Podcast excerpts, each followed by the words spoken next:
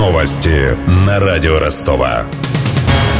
Здравствуйте, у микрофона Евгений Глебов. Большинство россиян выступают против введения обязательного голосования на выборах. Таковы результаты опросов ЦИОМ. шестьдесят три процента респондентов уверены, что участие в выборах должно оставаться личным делом каждого. Кроме того, россияне считают, что некоторым гражданам можно не голосовать, если у них объективно нет такой возможности. Ранее глава Центризбиркома Элла Памфилова заявила, что введение обязательного голосования пока не обсуждается, но эта идея может стать темой для национального референдума.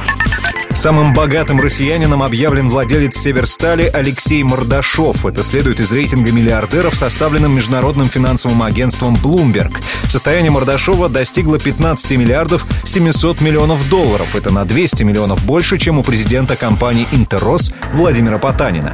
Замыкает тройку самых состоятельных россиян, согласно Bloomberg, председатель правления «Новотека» Леонид Михельсон. Его состояние оценили в пятнадцать миллиардов долларов.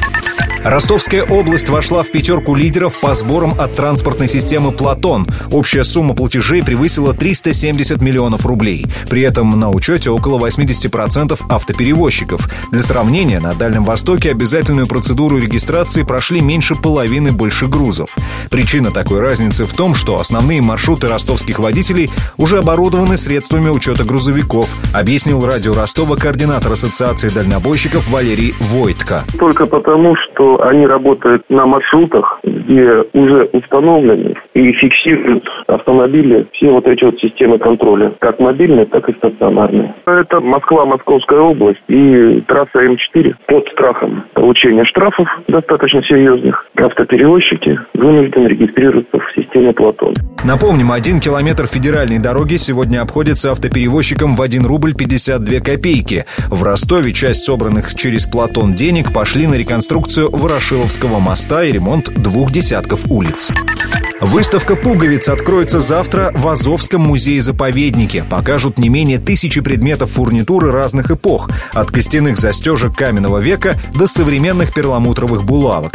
Как объяснила радио Ростова заведующая научным отделом музея Ирина Афанасьева, пуговицы — это один из древнейших элементов гардероба. И, например, античные образцы мало похожи на то, к чему привыкли нынешние модники. Мы представляем и булавки, то есть самые первые застежки, и представляем небольшие костяные столбики, которые датируются седьмым веком, скифская культура. Это кость, это очень своеобразная форма, очень похожа на приплюснутые кнопочки, столбики. Первые пуговицы, они, конечно, очень отличаются от всего, это больше застежки. Также на выставке можно будет увидеть пуговицы-обереги, так называемые пугалки. В них клали дробину и кусочек олова, чтобы отвести от себя злых духов. Кроме того, покажут мундирные пуговицы госслужащих с изображением двухглавого орла.